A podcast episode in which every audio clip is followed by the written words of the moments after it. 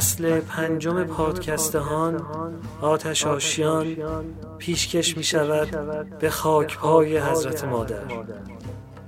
به احترام مادر به یاد مادر و تقدیم می شود به آن حقیقت لیله قدر که پروانسان در آتش سوخت تا قبسی باشد محمدیان و یاوران علی را تا از نور نازنین او در شبهای تار صحرای سینای نفس و ناسود روشنا و گرما بگیرند. و اقتدا کنان به نور او رهس پار وادی ایمن شوند.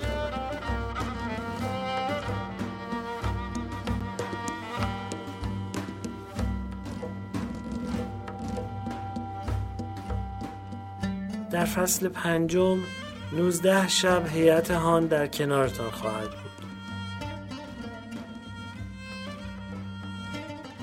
ده جمادی از جنگ جمل و یازده جمادی الاول از نامه های مولا پس از جنگ جمل خواهیم گفت.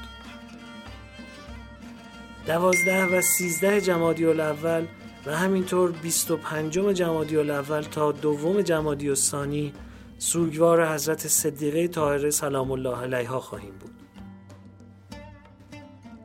ده جمادی الثانی از جناب جعفر ابن ابی طالب اون سردار بزرگ اسلام سخن خواهیم کرد. 19 تا 21 جمادی الثانی به مناسبت میلاد مسعود صدیقه طاهره سلام الله علیها توفیق داریم از حضرت مادر بگیم و مشام جان رو اعتصای کنیم. 29 جمادی الثانی سالگشت درگذشت عموی بزرگوار امام عصر علیه السلام جناب سید محمده. به شرافت اون عالی قدر واپسین شب فصل پنجم هان.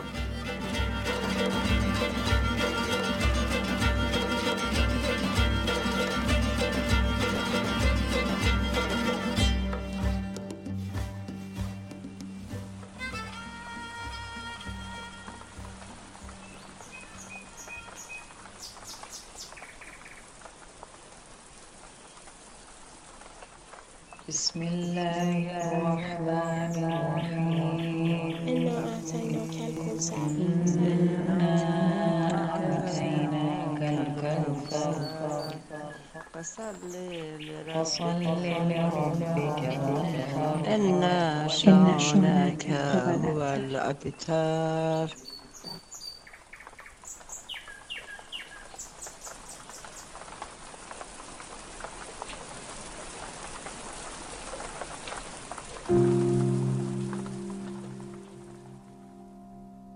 با سلام به همه همراهان و مخاطبان و شنوندگان محترم پادکست رادیو هان خوشحالم که با بخش دوم روایت جنگ جمل در خدمتتون هستم. هنگام قتل عثمان و اون اتفاقات و اختشاشاتی که در مدینه رخ داد آیشه در مکه حاضر بود. او برای حج و عمره مدینه رو ترک کرده بود و وارد مکه شده بود. خبر قتل عثمان در همون مکه به گوشش رسید و او که خیلی شوق و اشتیاق داشت و تصور می‌کرد بعد از عثمان تله یا شوهر خواهرش زبیر به خلافت می‌رسن به خدم و حشمش گفت که بار من رو جمع کنید حجم تمام شده و می‌خوام به منزلم برگردم.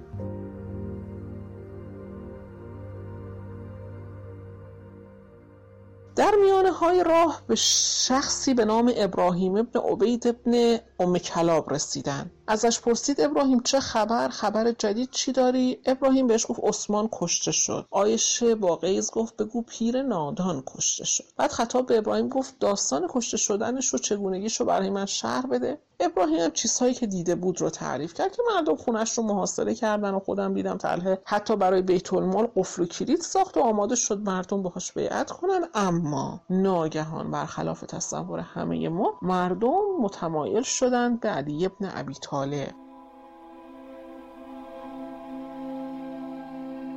و رفتن با او بیعت کردن و ماجرا رو شهر داد.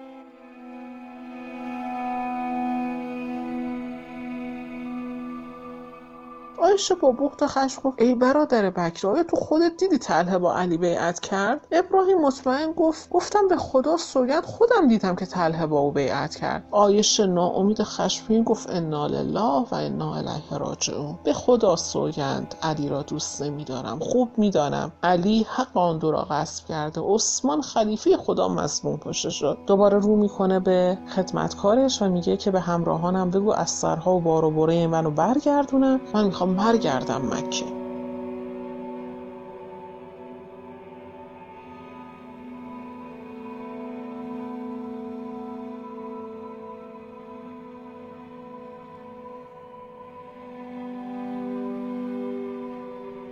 آیشه همراه ابراهیم برمیگردن به مکه و همینجور توی راه با ابراهیم صحبت می‌کنه و ازش سوالهایی می‌پرسه. نزدیک های مکه که می‌رسن آیشه به ابراهیم میگه که این کار به عهده منه من خودم می‌دونم. من مطمئنم با اون همه پایداری که طلحه در جنگ احد انجام داد امکان نداره کسی ازش برگرده. باید برای خلافتش یه کاری بکنم.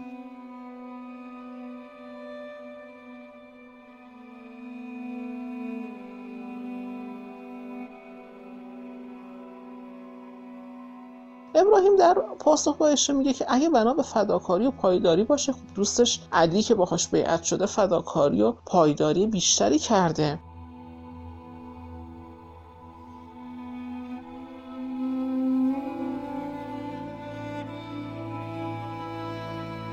آیشه وارد مکه میشه در مسجد الحرام سخنرانی می‌کنه و میگه مردم عثمان مظلومانه کشته شد. درسته من سرزنشش می‌کردم درسته که من بهش انتقاد داشتم ولی راضی به قتلش نبودم. اونی هم که جاش نشسته و فرمان روایی است که به ناحق داره الان فرمان روایی می‌کنه. در واقع مردم رو تشویق می‌کنه تا بیعتشون رو با علی بشکنن.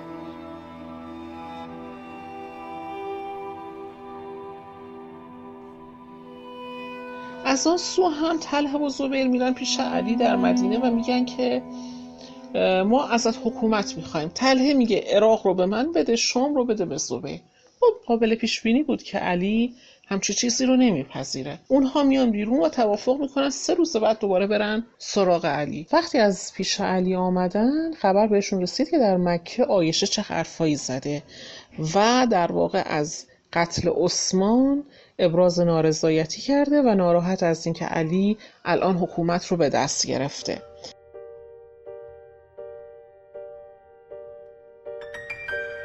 همزمان یه خبر دیگه هم رسید. بعضی از کارگزاران و عمرایی که عثمان در شهرستان ها به حکومت شهرها منصوب کرده بود یه سری اموال رو از بیت المال برداشتن و از بیم عدل علی فرار کردن به مکه پیش آیشه و الان چه فرصتی بهتر از این که برن و به آیشه ملحق بشن. هر دوشون دو روز بعد اومدن پیش علی و گفتن که ای امیر المومنین آمده ایم از تو برای رفتن به عمره اجازه بگیریم. مدتی به مکه نرفتیم این اجازه رو به ما بده علی بهشون گفت به خدا سوگن قصد عمره ندارید. شما قصدتون حیله و مکره می‌خواهید برید بسره هر دوشون این کار کردن پناه بر خدا. استغفر الله ما قصدی جز عمره نداریم. خب علی می‌دونست که اینها در پی مکرن. گفت که خب باشه می‌خواید برید اول باید به خدا قسم بخورید. که فتنه ای آغاز نمی کنید بیعت منم نمیشکنید در هیچ فتنه دیگری هم شرکت نمی کنید و گام نمی‌گذارید. هر دوشون قسم خوردند و از خونه علی بیرون آمدن. طلحه و زبیر در مکه به آیشه ملحق میشن. آیشه اون دوتا رو به شدت سرزنش می‌کنه که چرا این کارو کردید و با علی بیعت کردید؟ هر دو اظهار پشیمانی می‌کنن و بعدها وقتی دوباره ازشون می‌پرسن چرا پیمان شکنی کردی میگن ما از ترس پیمان بستیم. بیعت ما بیعت از دل نبود. دستهای ما بیعت کرد. اون هم از ترس تیغ مالک اشتر. طلحه و زبیر و آیشه همراه با بخشی از کارگزاران عثمان که با اموال بیت المال فرار کرده بودند و بخشی از قریش که مخالف علی و حکومتش بودن از مکه خارج شدن و راه بصره رو پیش گرفتن. در نزدیکی های بصره خبر به عثمان ابن حنیف می‌رسه کارگزار علی در بصره. اتفاقات این وسط میفته و عثمان غافلگیر میشه. وقتی به خودش میاد می‌بینه که نیروهایی که از مکه خارج شده بودن به قصد جنگ الان دارالاماره رو گرفتن و او رو دستگیر کردند. علی بعد از مشورت با جمعی از معتمدین خودش برای تصمیم گیری درباره چگونگی مواجهه با پیمان شکنان و به سمت بصره حرکت می‌کنن در راه به یه منطقه به اسم زوغار می‌رسن. اونجا اتراق می‌کنن خیمه ها رو برپا می‌کنه. علی از این فرصت استفاده می‌کنه و نامه‌ای به ابو موسی اشعری می‌نویسه. ابو موسی اشعری رو پیش از این بنا به مصالحی حاکم کوفه کرده بود. بهش میگه که من می‌خوام با کسانی که پیمان شکستن و قصد جنگ با من دارن مقابله بکنم. پس یه لشکری از مردم کوفه رو آماده کن و برام بفرست. اما موسی که آدم ظاهر بینی بود و ظاهرا تحلیل عمیقی هیچ وقت نداشت و نمی‌تونست مسائل رو عمیق ببینه و تحلیل بکنه به بهانه اینکه من از جنگ مسلمان با مسلمان حمایت نمی‌کنم فرمان علی رو نادیده می‌گیره.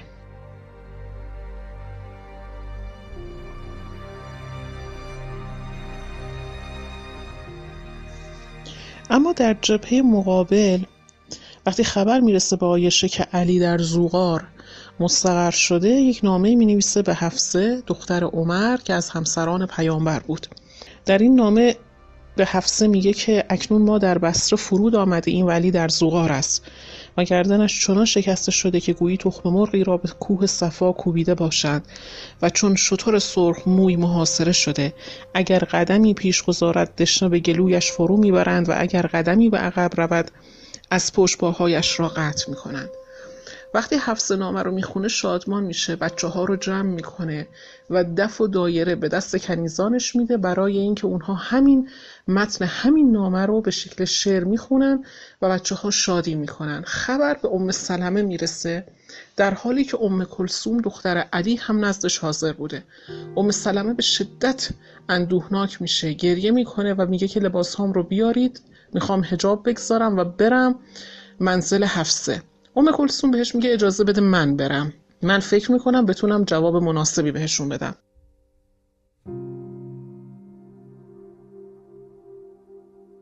هجاب می‌گذاره روبنده می‌ذاره.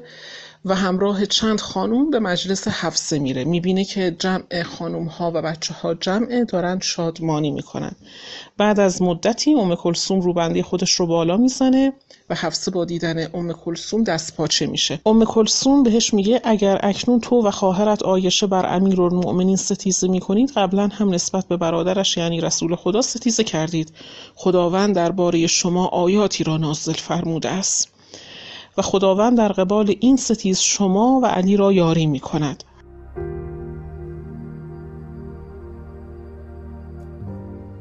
حفظ اظهار شرمساری می‌کنه بچه ها رو پراکنده می‌کنه و مجلس خاتمه پیدا می‌کنه علا رغم تلاش های مکرر علی و سعی بسیار او و فرستادن واسطه های متعدد برای مذاکره با تله زبیر و آیشه و با شکست همه این تلاش ها در نهایت روز دهم جمادی الاولا دو لشکر مقابل همدیگر سفارایی می کنند.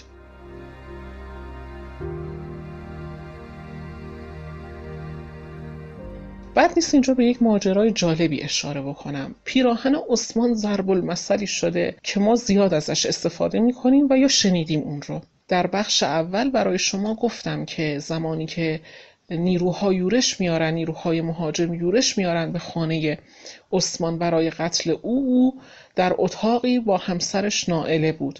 نائله دستهای خودش رو حائل شمشیرها می‌کنه تا بر بدن همسرش فرود نیان. عثمان پیراهنی در تن داشته که خب به واسطه ضربات متعدد شمشیر خونی میشه. پرچم لشکریان عهد شکن و اصحاب جمل پیراهن خونی عثمان بوده.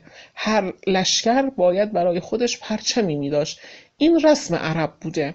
پرچم اصحاب جمل پیراهن خونی عثمان بوده. در واقع الان برای ما این ضرب المثل شده. وقتی به بهانه واهی بناست که جدلی صورت بگیره میگن فلان مسئله رو پیراهن عثمان کرده. یعنی این بهانه بهانه واهی است. واقعیت خارجی نداره. چرا به این جنگ جنگ جمل میگن؟ به دلیل اینکه آیشه که در این جنگ حاضر بوده علا رغم آن چیزی که در قرآن خطاب به همسران پیامبر آمده که شما با زنان دیگر متفاوتید و باید در خانه بنشینید آیشه از خانه خودش خارج میشه اون هم به قصد جنگ. او سوار بر شطوری بود. از این جهت این جنگ رو جنگ جمل گفتند. به هر حال جنگ قرار آغاز بشه. علی به لشکریانش میگه شما حق تیراندازی و شروع جنگ رو ندارید. به هر حال جنگ از جانب اصحاب جمل شروع میشه.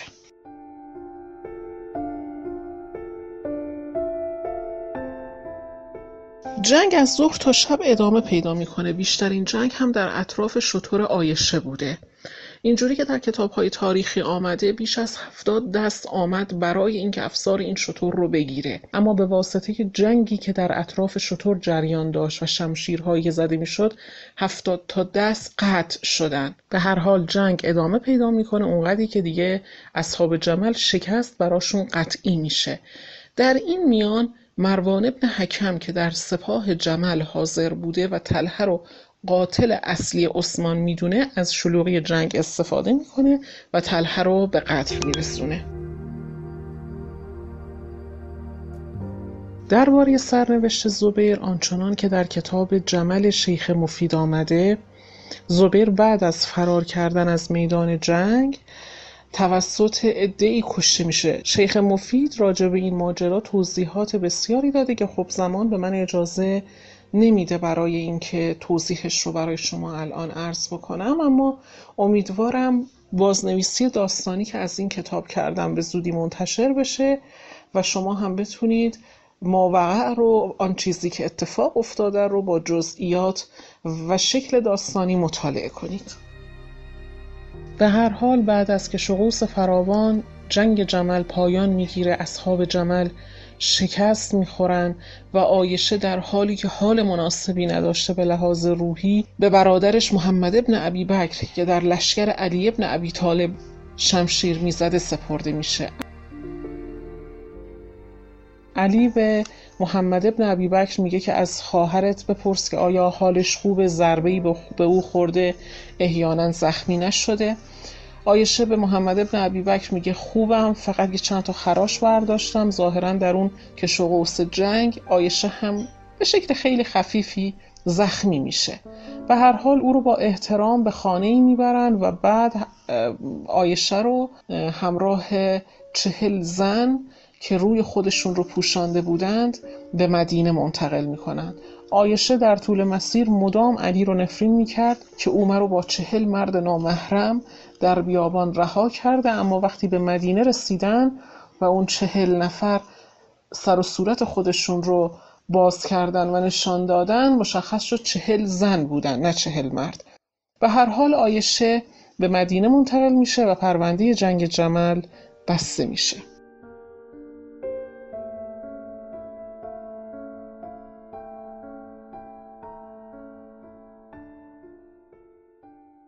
آنچه به شکل خلاصه برای شما گفتم در بخش دوم بیعت با علی بود و پیمان شکنی کسانی که با علی بیعت کردند به بهانه خونخواهی خلیفه ای که خودشون میداندار قتلش بودند.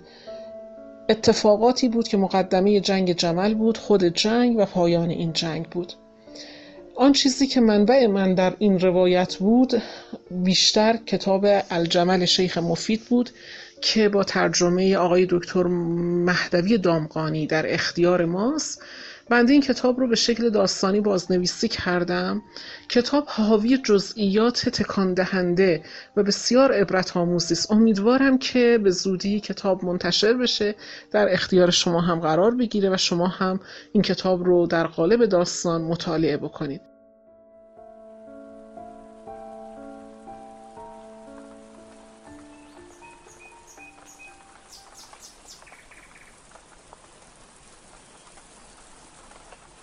بسم الله الرحمن الرحیم إنا اعطیناک الکوثر إنا أعطيناك الكوثر.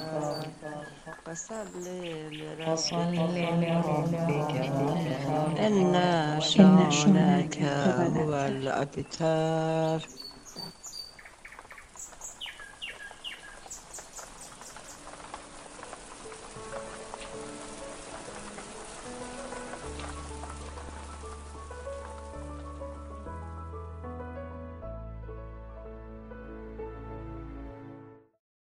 سلام عرض می کنم خدمت شنونده های عزیز پادکست هان. مهمان این برنامه ما پیرامون نامه های امیرالمؤمنین پس از جنگ جمل دوست عزیزم آقای سعید تاووسی مسرور هستند. آقای تاووسی دانش آموخته دکتری تاریخ اسلام از دانشگاه تهرانند و همکنون عضو هیئت علمی دانشکده الهیات و معارف اسلامی دانشگاه علامه طباطبایی. عنوان رساله آقای تاووسی مسرور تاریخ اجتماعی شیعه در پنج قرن اول هجری بر اساس کتاب رجال نجاشی بوده و تا به امروز چهار عنوان کتاب در زمینه تخصص خودشون داشتن. حوزه های اصلی مطالعاتی و پژوهشی آقای تاووسی تاریخ آشورا، مقتل شناسی، تاریخ آینهای عزاداری و تاریخ اجتماعی زیارت بوده. اگر اشتباه نکنم این جلسه سومین جلسه هستش که من توفیق داشتم. با آقای تاووسی گفتگو بکنم. همینطور در سال گذشته محرم سال گذشته در یک گروه تخصصی ما یک برنامه هیئت اینترنتی داشتیم که من اونجا هم توفیق داشتم با سعید همکاری بکنم. از ایشون خواستم که با ما همراهی بکنن مثل برنامه گذشته و پیرامون نامه هایی که مولا پس از وقوع جنگ جمل نوشتن با هم گفتگو بکنیم. سعید جان سلام عرض می‌کنم به شما. خیلی ممنونم که دعوت ما رو پذیرفتیم برای این برنامه. همونطور که در تواریخ نقل شده یکی از نامه هایی که امیرالمومنین علیه السلام نوشتن بعد از جنگ جمل نامه به امهانی بوده. من اینجا می‌خواستم از شما خواهش کنم که ضمن معرفی اجمالی امهانی برای شنونده های ما شرح بدین که توی اون اتفاق مهمی که در جامعه اسلامی اون روز رخ داده چه لزومی داشته که امیرالمومنین برای این خانوم نامه بنویسن. حالا جدا از نسبتی که با مولا داشتن علتش چی بوده؟ اگه میشه پیرامون این صحبت کنین و برای شنونده های ما توضیح بدین. به نام خدا عرض سلام و ادب خدمت شنوندگان محترم پادکست هان و جناب آقای بنکدار تهرانی مجری محترم برنامه. خوشحالم که در خدمتتون هستم. خب موضوع بحث در مورد وقایع بعد از جنگ جمل هست. و از جمله اونها نامه امام علی علیه السلام از میدان جنگ در بسره به مدینه برای خواهرشون امهانی هست. در واقع امهانی نامش فاخته بوده و امهانی کنیه او هست و برای اینکه بدونیم چرا حضرت با ایشون نام نگاری کردند باید قدری با این شخصیت آشنا بشیم و همینطور با نقش آفرینی سیاسی او در ارتباط با واقعه جمل. امهانی از پیشگامان در اسلام بوده اما متاسفانه همسر او حبیره از مخالفان پیامبر بوده و ظاهرا همسرش اجازه هجرت به او نداده و در نهایت هم در حال کفر حبیره میمیره. اما خود امهانی و همینطور جعده فرزند حبیره که در واقع مادرش امهانی هست از مسلمانان راسخ بودند. خدمتتون ارز کنم که درباره امهانی باید اشاره کنم به اینکه او نزد پیغمبر طبق روایات مختلف جایگاه داشته و محترم بوده. و کلا امهانی شخصیت برجسته ای در مکه به حساب می اومده و حتی یکی از درهای مسجد الحرام به نام امهانی هست و خب در نهایت وقتی پیامبر وارد مکه میشن در فتح مکه ایشون در شمار زنانیه که با پیامبر بیعت می‌کنه و بعض برخی به اشتباه فکر کردن در این زمان اسلام میاره و بعد به مدینه هجرت می‌کنه. بصیرت امهانی رو در این می‌بینیم که ایشون از راویان حدیث قدیر هست و بعد از رحلت پیامبر صلی الله علیه و آله و سلم در کنار اهل بیت هست. چون از راویان خطبه فدکیه حدیث سقلین محسوب میشه و نقش مهمی که در قضیه جمل داره. اگر نگاه کنیم خب محوریت جمل با آیشه هست و جالبه که امهانی هم به عنوان یک بانو در این سو نقش آفرینی داره. در هشدار به قضیه پارس کردن سگهای وعب که مانع بشه که چنین جنگی را بیفته و در گزارش هایی که از نقش تله و زبیر در بیعت شکنی داده. معلوم میشه که توجه خاصی به صحنه جمل داشته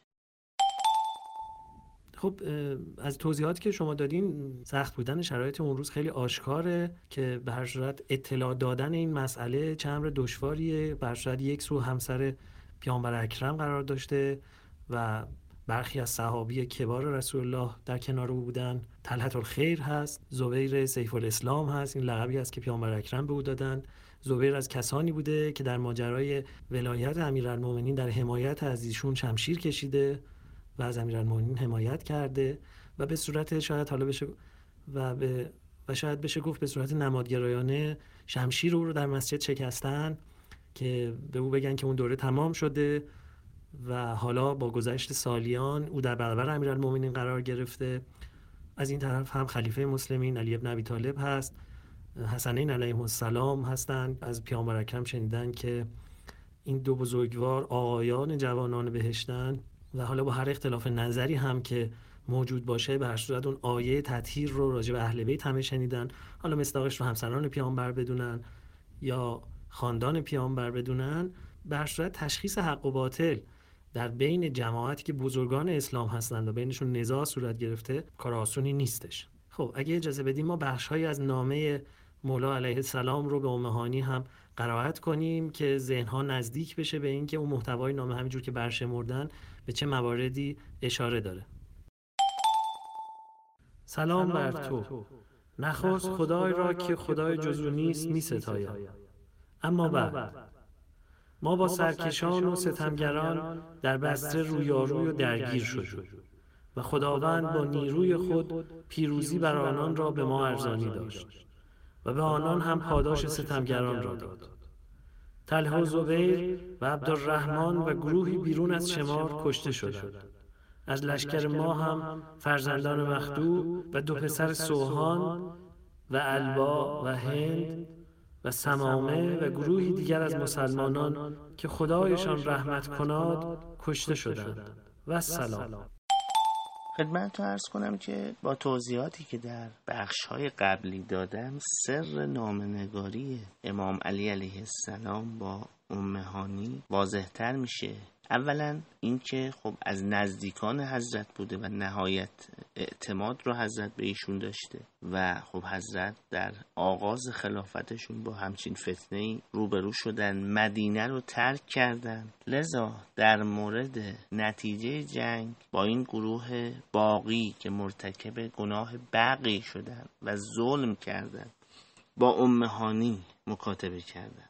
و در ضمن نامه ای که برای امهانی نوشتند خبر دادند از کشته شدن تلهه و زبیر و افراد متعددی که خب صرفا به اسم تلهه زبیر و عبدالرحمن ابن عطاب اشاره شده که خب خود اطلاع امهانی از کشته شدن این بزرگان می‌تونه در نحوه انتقال این خبر به اهالی مدینه موثرتر باشه و جلوی برخی مثلا اقدامات در مدینه از این طریق گرفته بشه و اسامی برخی شهدا رو هم امام علیه السلام به خواهرشون خبر دادن بنابراین ما شاهد نقش آفرینی یک بانوی مسلمان در جبهه حق در برابر نقش آفرینی یک بانوی مسلمانی که در شمار همسران پیامبر بوده در جبهه باطل هستی.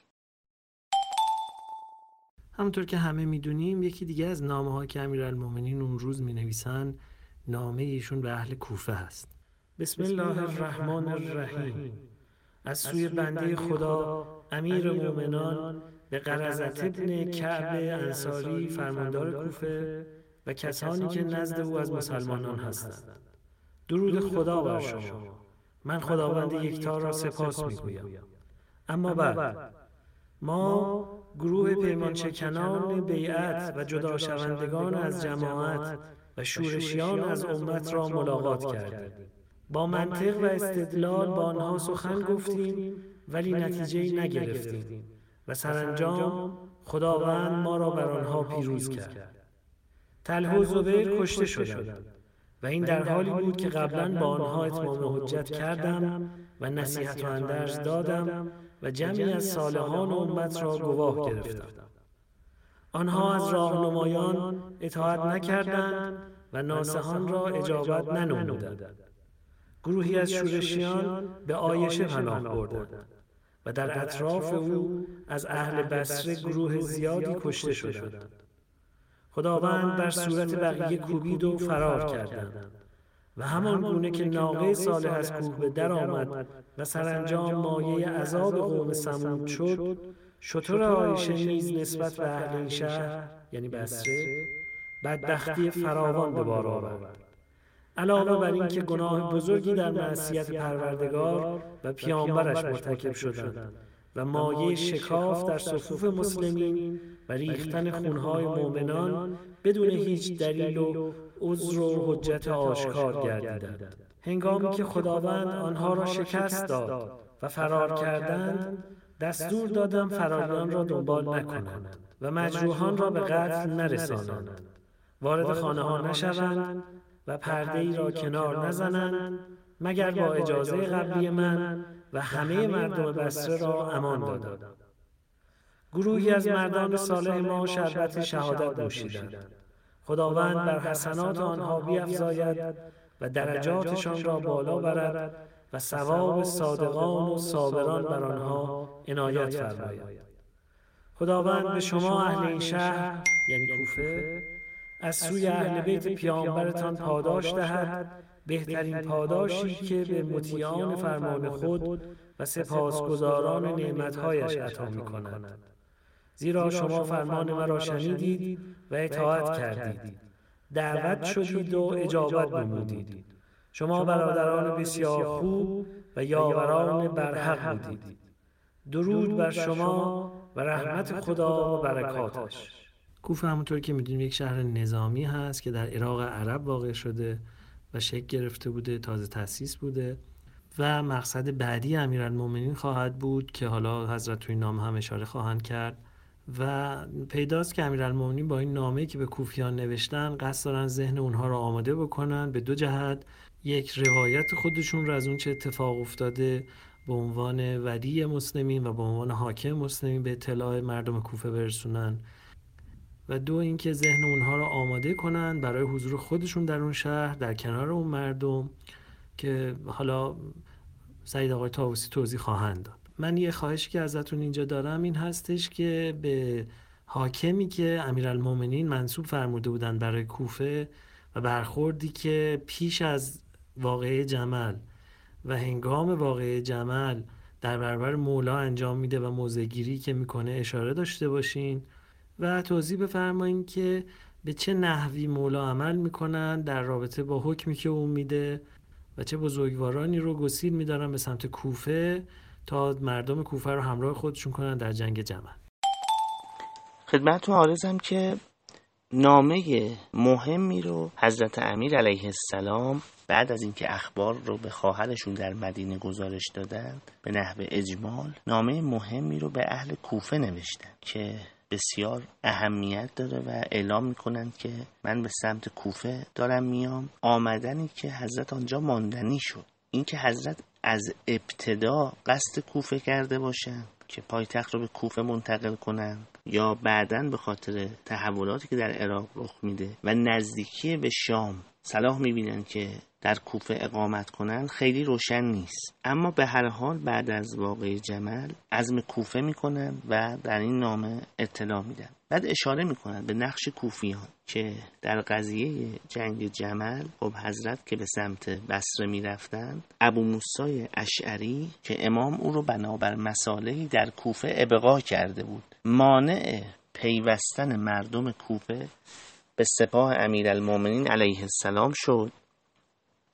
و از این جهت که می‌گفت این دعوای بین مسلم با مسلمه و محل شبه است و شما ورود نکنید. جالبه همین فردی که از امام علی علیه السلام حکم می‌گیره در هنگامی که حکم می‌گیره تردید نداره. اما وقتی همون حاکم امری می‌کنه اظهار شک و شبهه و تردید می‌کنه.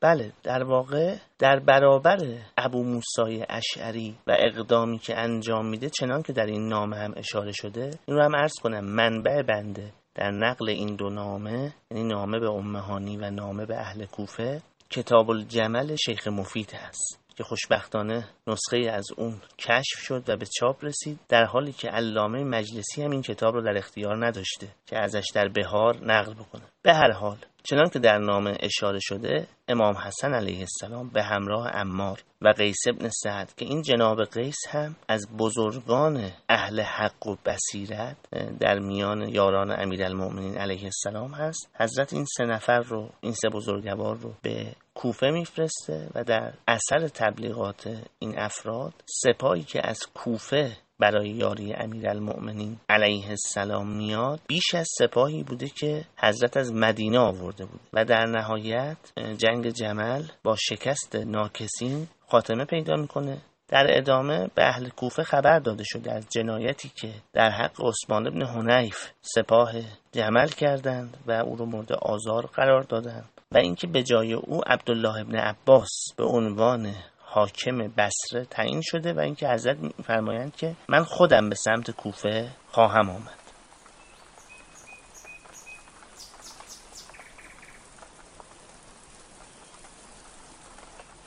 بسم الله الرحمن الرحیم. إنا أعطيناك الكوثر. إنا أعطيناك الكوثر. فصل لربك إن شانك هو الأبتر.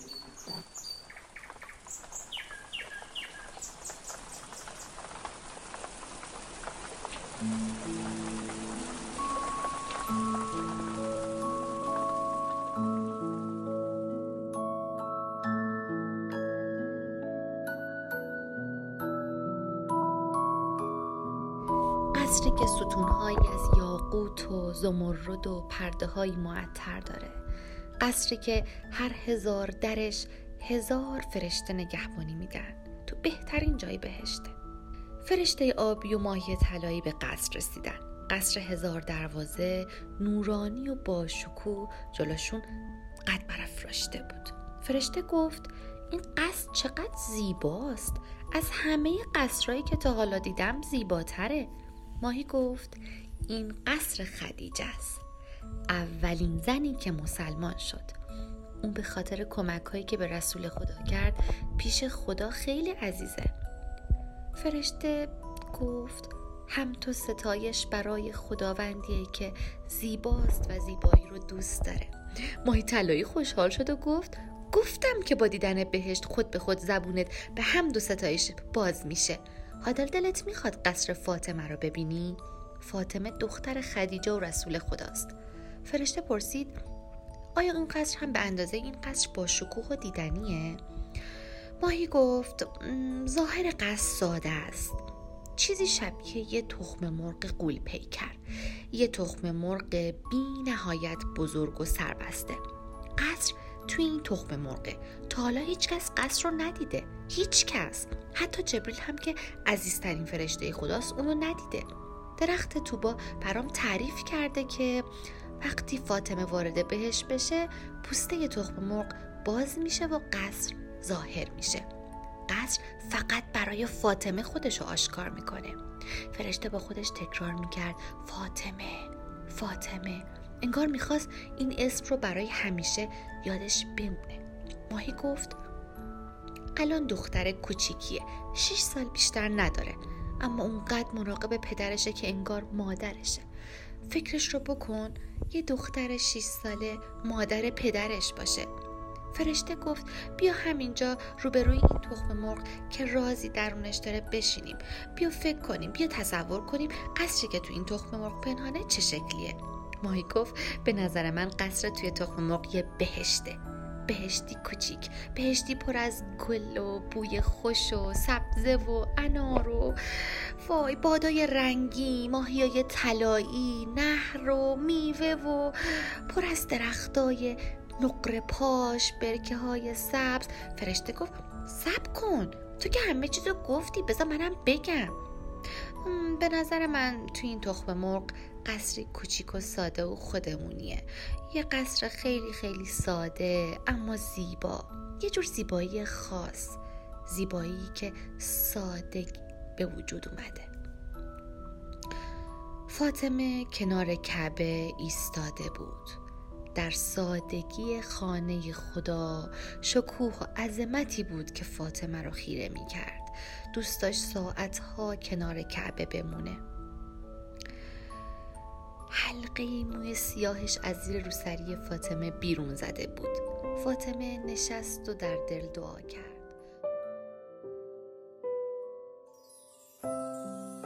خداوندا مادرم رو در بهترین جای بهش قرار بده. آفتاب پر نور بود. فاطمه چشمهاش از اون همه نور کوچیک شده بود. خداوندا مواظب پدرم باش. اون دشمنای زیادی داره. خداوندا به من قدرت بده که از اون به خوبی مراقبت کن دعاهای فاطمه پایانی نداشت اما یهو یه صدایی شنید. از پشت خونه کعبه کسی با صدای عصبانی می‌گفت حالا که خدیجه و ابو طالب مردن محمد دیگه حامی و پشتیبانی نداره. قسم می‌خورم قسم می‌خورم این بار وقتی محمد در حال نماز خوندن بود هلاکش کنم.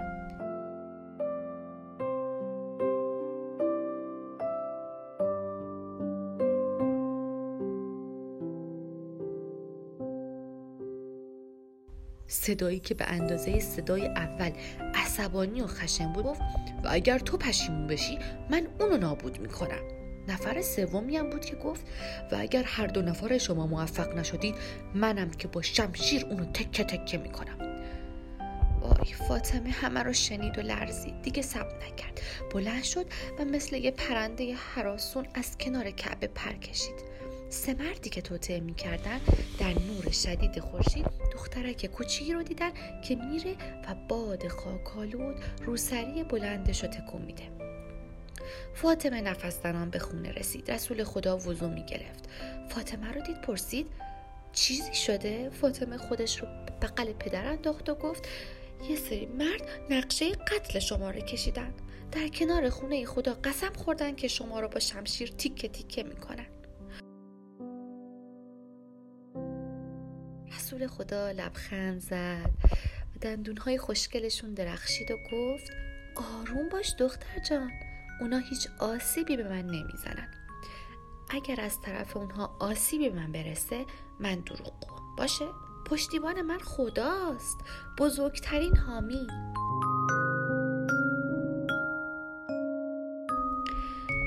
آبی روشن و شفاف از ریش رسول خدا روی دست فاطمه چکید.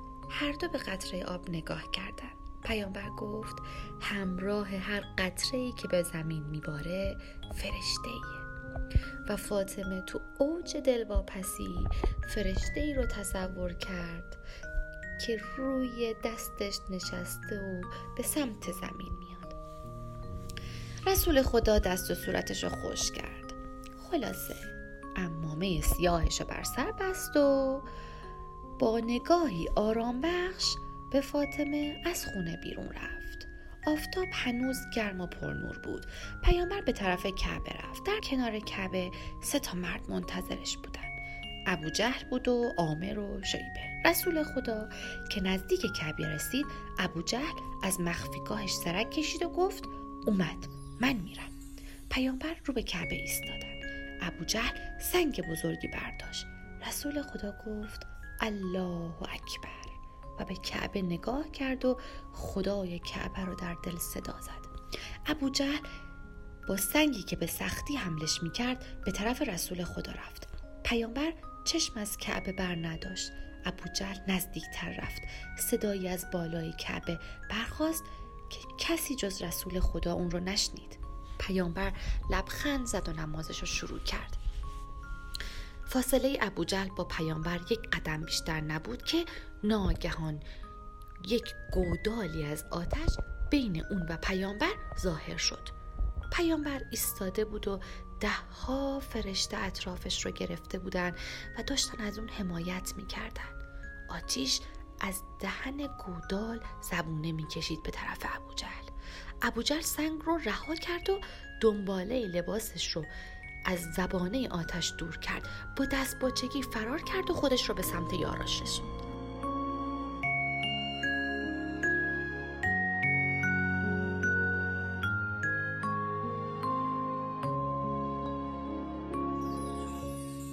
پشت خونه خدا آمر و شیبه منتظر ابو جهل بودن. اونا رنگ پریده ابو جهل رو دیدن و پرسیدن کارو تموم کردی؟ رنگت چرا پریده؟ ابو جهل با زبان خشک و بیرقمش گفت گودالی از آتش میان من و محمد فاصله انداخت فرشته هایم اطرافش رو گرفته بودن و مواظبش بودن اون دوتا خندیدن و گفتن ترسیدی ابو جهل اونقدر ترسیدی که دروغ میبافی ابو جهل می‌خواست از خودش دفاع کنه و بگه شماها راست بگین اما آمر بهش مهلت نداد و گفت من میرم. مطمئن باشید که گودال آتیش هم منو نمیترسونه. البته اگه چنین چیزی وجود داشته باشه.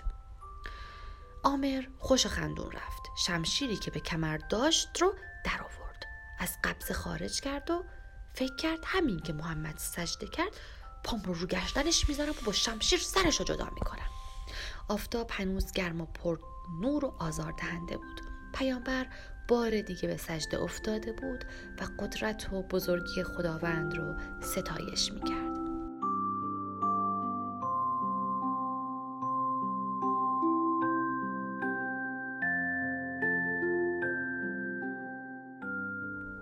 آمر به رسول خدا نزدیک شد. نزدیکتر و نزدیکتر. اونقدر که کلمات پیامبر رو میشنید. سبحان ربی الاعلا آمر شمشیرش رو کشید. صدای خشک و بیرحم کشیده شدن شمشیر با صدای بال فرشته ها در هم آمیخت. صدایی که فقط پیامبر می‌تونست بشنوه. آمر آماده ضربه زدن بود که ناگهان اجدهایی به اندازه شطور بین اون و رسول خدا ظاهر شد. اجدها دمش رو به زمین میکوبید و با چنگال های تیز و آتشینش به سمت آمر حمله می‌کرد. آمر فکر کرد اسیر خیالات شده.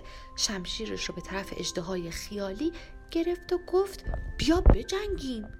اجدها شعله های آتش از بینیش بیرون می اومد و در یک چشم هم زدن شمشیر آمر رو زوب کرد.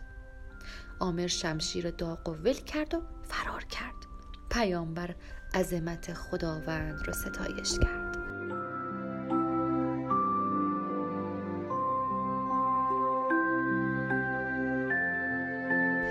فرشته ها دور کعبه میچرخیدن و تسبیح خدا رو می‌گفتن.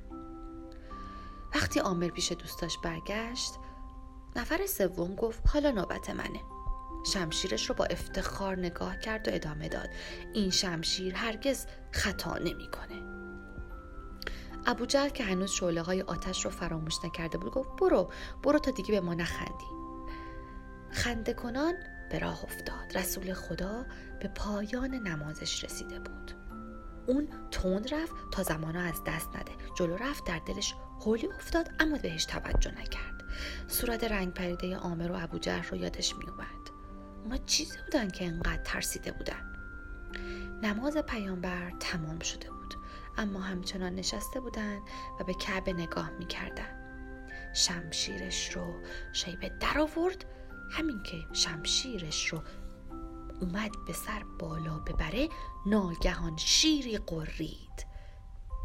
وقتی به پشت سرش نگاه کرد شیری خشمگین پشت سرش وایستاده بود. شیر بزرگی بود. شیبه تا اون روز چنین شیری ندیده بود.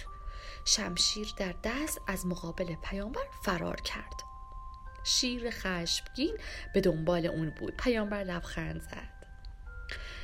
و نفر سوم با تمام قوا دوید و گاهی هم پشت سرش رو نگاه می‌کرد ببینه شیره تعقیبش می‌کنه یا نه. آمر ازش پرسید چرا فرار می‌کنی؟ سب کن. گفت نمی‌بینی که شیری درنده داره دنبالم می‌کنه؟ هرچند که ابو جهل و آمر شیر رو نمی‌دیدن اما چیزهایی که خودشون دیده بودن با حرفایی که شیبه می‌زد خب معلوم بود درسته. به اون حق دادن. که با حل و حراس فرار کنه. فاطمه دیگه طاقت نیاورد که در خونه بمونه. به سرعت به سمت کعبه دوید و در راه از خدا می‌خواست که پدرش سالم باشه. خلاصه وقتی که پیامبر سالم و سلامت دید خودش رو در بغل پدرش انداخت و گفت خدا رو شکر که شما سالمید. رسول خدا پیشونیش رو بوسید و گفت خداوند از من مراقبت می‌کنه. گفتم که بهت. حالا دیگه بریم. پیامبر بلند شد. همین موقع فاطمه روی زمین نزدیک جایی که پدرش نشسته بود چیزی دید. باز هم سه بلورین و معطر دونه هایی مثل قطره های آب آبی معطر. فاطمه دونه ها رو تو لباسش پنهان کرد و با چشم دنبال مرد جوان و زیبا رو گشت. اما مرد رو ندید. جبریل بالهاش رو باز کرده بود. بالای سر پدر و دختر پرواز می کرد و روی سرشون سایه مینداخت رسول خدا به آسمان نگاه کرد و گفت چه سایه خنک و خوشبویی. فاطمه پرسید چی بر ما سایه انداخته؟ پیامبر جواب داد این جبریل دخترم. این بال و پر دوستم جبریله.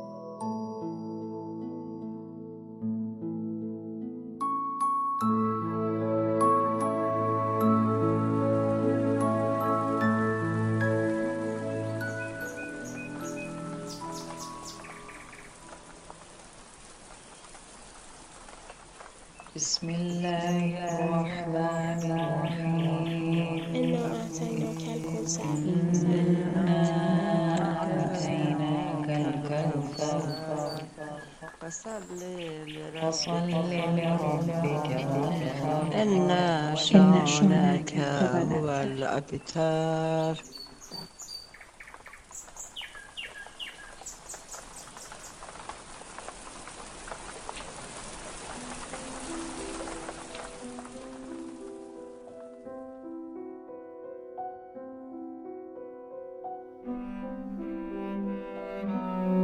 پادکست هان دستاورد گروه پادکست های همیشه در میانه و تلاش می‌کنه هیئتی شنیداری باشه با جانمایی در تقویم معرفتی دوستداران علی و آل علی علیه السلام.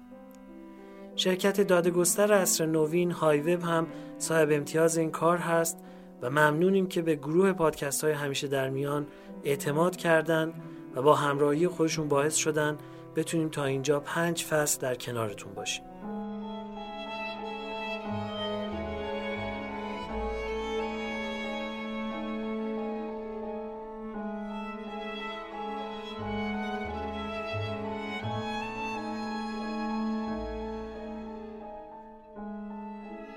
اونچه که در دیباچه برنامه شنیدید نفس یا نفس بود که بخشی از سماع طریقت بکتاشیه عثمانیه. بکتاشیه محبوب ترین و مردمی ترین طریقت های تصوف در عثمانی بودند که ارادت و تمایلشون به اهل بیت علیهم السلام زبان زد خاص و عامه. به خواست برخی دوستان در این فصل همه شبهایی که برنامه داریم رو ابتدا به آگاهیتون رسوندم که پیش پیش بدونید چه شبهایی کنارتون خواهیم بود.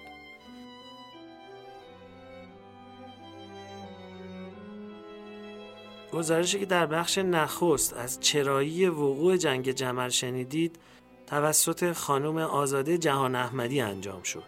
نقل قصه بر پایه کتاب تو از بهشت آمده ای نویسنده محترم سرکار خانم فریبا کلهور توسط خانم شایسته شیخ انجام شد و من محمد حسین بنکدار تهرانی میزبان شما تو این پادکست هستم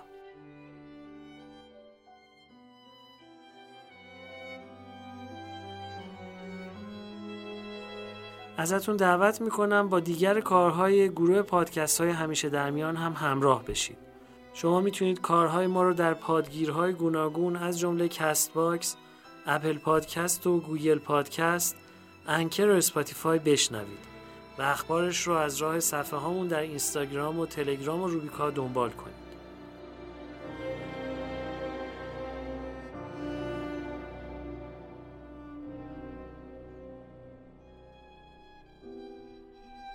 گجستگان فلسطین سپس اسرائیل. ما توی این پادکست به ماجرای مناقشه میون فلسطینی ها و اسرائیلی ها می‌پردازیم و سالهای قبل از شروع مناقشه فلسطین آغاز می‌کنیم و با مرور تحولات مربوط به یهودیان و دولت عثمانی و وضعیت مهاجرت به کرانه غربی رود اردن تا قطنامه تشکیل دولت اسرائیل در سازمان ملل در سال 1947 پیش بود.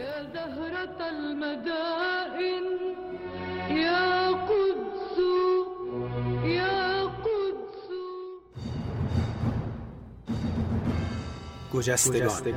فلسطین سپس اسرائیل.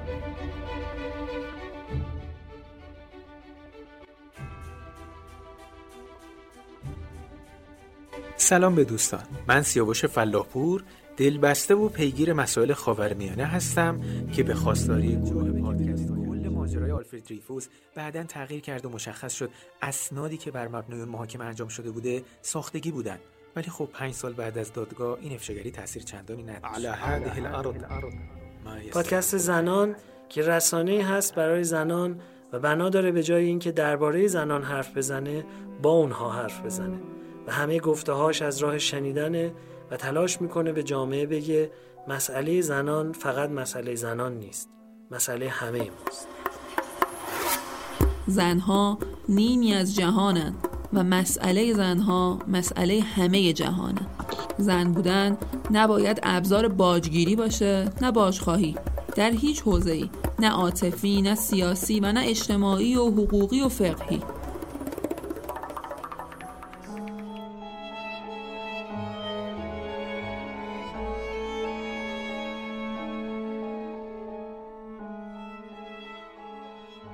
پادکست روزها در راه که بر پایه یادداشت‌های شاهرخ مسکوب از آذر 1357 تا آذر 1376 پیش میره و به نوعی روایتگر تاریخ مردم ایران از خلال زندگی روشنفکری شاهنامه پژوه و هر شماره تقدیم نامه‌ای داره که وانمایی یکی از شخصیت‌های موثر فرهنگی در صد سال گذشته است. روزها در راه یک هفته در میون منتشر میشه. هفتمین شماره پادپخش روزها در راه رو به یک عمر مجاهدت عاشقانه بانوی همیشه مهربان آموزگار فرشته خوی این دوران توران خانم میرهادی تقدیم می‌کنم که شاید بزرگترین دستاورد زندگیشون نه مدرسه فرهاد و نه فرهنگ نامه کودکان و نوجوانان که این آموزه ستوگ بود که یه غم یا درد یا عشق بزرگ رو به یه کار بزرگ تبدیل کنیم. مادر همیشه به ما می‌گفت که غم بزرگ رو تبدیل کنید به کار بزرگ. این شماره رو به آفاق تفکر معنوی داریوش شایگان در اسلام ایرانی تقدیم می‌کنم که به همون گوش زد کرد غرب زدگی شرقی معابانه تاریکندیشی جدید شماره رو خاکسارانه به روح مهربان و مردم دوست استاد محمد جعفر محجوب پیشکش می‌کنم.